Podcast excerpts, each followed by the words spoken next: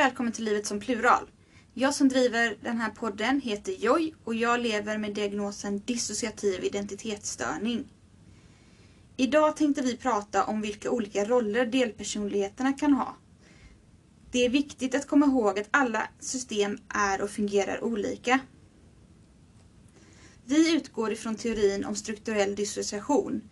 I strukturell dissociation har vi två sorters delar som sedan har olika funktioner.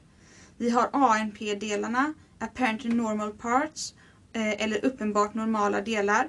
Sen har vi EP-delar, emotional parts, eller emotionella delar. En ANP-del innebär att den fungerar i vardagen.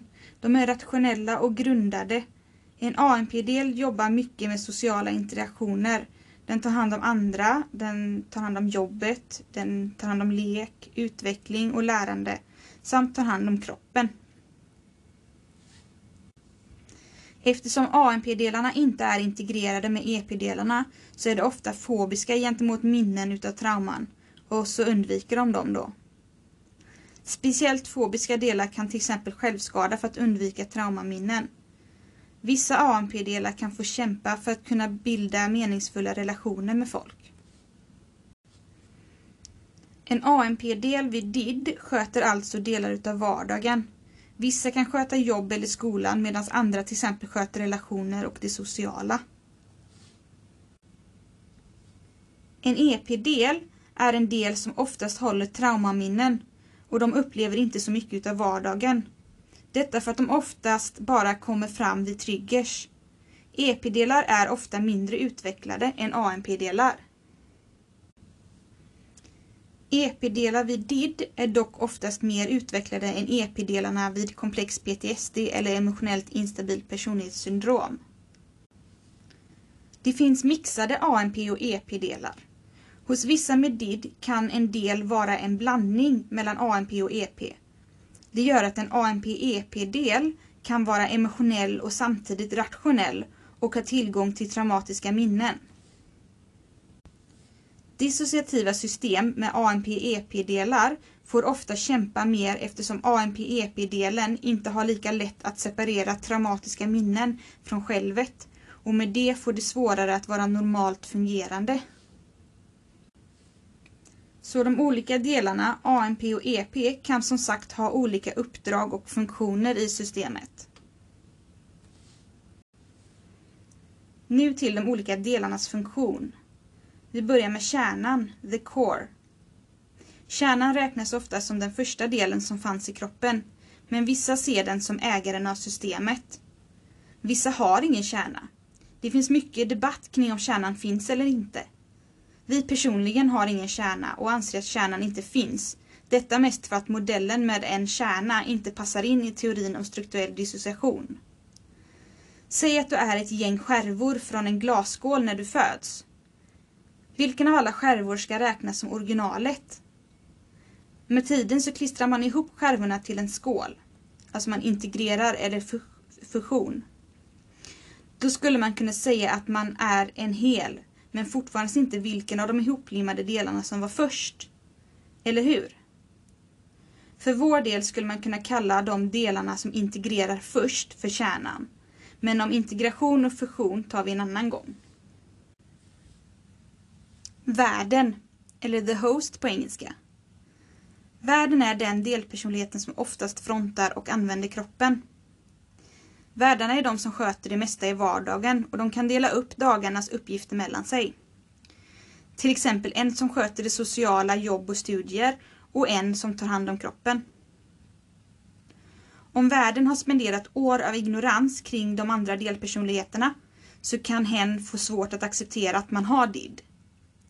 För oss tog det ganska lång tid innan vi fick våran diagnos och ytterligare ett tag till innan vi accepterade och förstod diagnosen. Vi kan inte påstå att vi är allvetare på diagnosen. Tvärtom. Men vi lär oss mer och mer för varje dag. För oss är det oerhört hjälpsamt att förstå diagnosen och med det oss själva. Enligt teorin om strukturell dissociation är alla värdedelar ANP-delar, alltså uppenbarligen normala delar, eller apparently normal parts på engelska. Sen har vi beskyddare. eller protectors. Beskyddande delar finns för att, som det låter, beskydda kroppen och systemet. Det kan finnas fysiska och verbala beskyddare, samt emotionella och sexuella beskyddare. De kan bli aggressiva för att skydda kroppen och systemet. En sexuell beskyddare kan till exempel initiera övergrepp för att känna sig mer i kontroll. Omhändertagande delar, eller caretakers, är en speciell sorts beskyddare som tar hand om barndelar eller svagare delar inuti, samt riktiga barn eller personer runt omkring. Förföljande inre jag är en annan slags beskyddare. De beskyddar systemet och kroppen genom att skada den.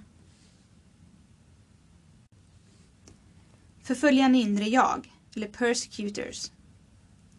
Förföljande inre jag finns till för att skada kroppen, systemet, andra delpersonligheter eller systemets gemensamma mål. Förföljande inre jag kan till och med hjälpa systemets misshandlare. De tror ofta att de genom att skada systemet skyddar det från mera misshandel och övergrepp. Vissa förföljare är introjekts, alltså att de härmar den riktiga personen som utförde misshandeln och övergrepp. De förstår inte att de inte är den riktiga misshandlaren helt enkelt. Sen har vi introjekts, eller introjekts. Introjektion är ett sätt att hantera upplevelser och intryck som inte används som försvar av jaget utan som resurs för formning, utveckling och konsolidering av jaget. Introjekts är en delpersonlighet som är baserad på riktiga personer eller fantasifigurer. De behöver inte nödvändigtvis vara medvetna om att de härmar en annan individ.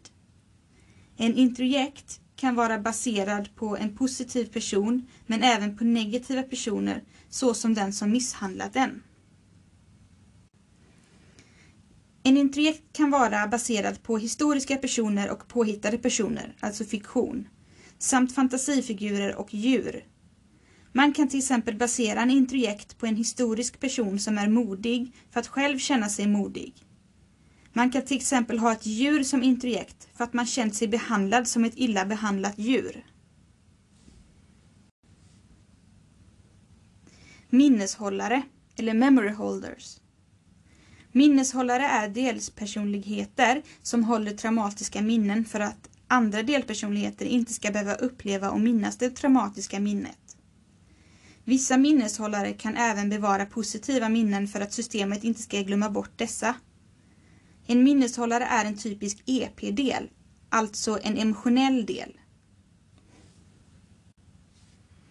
Grindvakter, eller gatekeepers. Grindvakternas jobb är att ta koll på växlingarna mellan delar och vilka delar som får fronta, samt vart i den inre världen vissa delar får gå och vilka minnen de får komma åt. Grindvakten är stabiliserande för systemet och förhindrar att oönskade växlingar och växlingar till fel delpersonlighet sker. De kan förhindra att traumatiska minnen delas till delpersonligheter som inte ska minnas dem.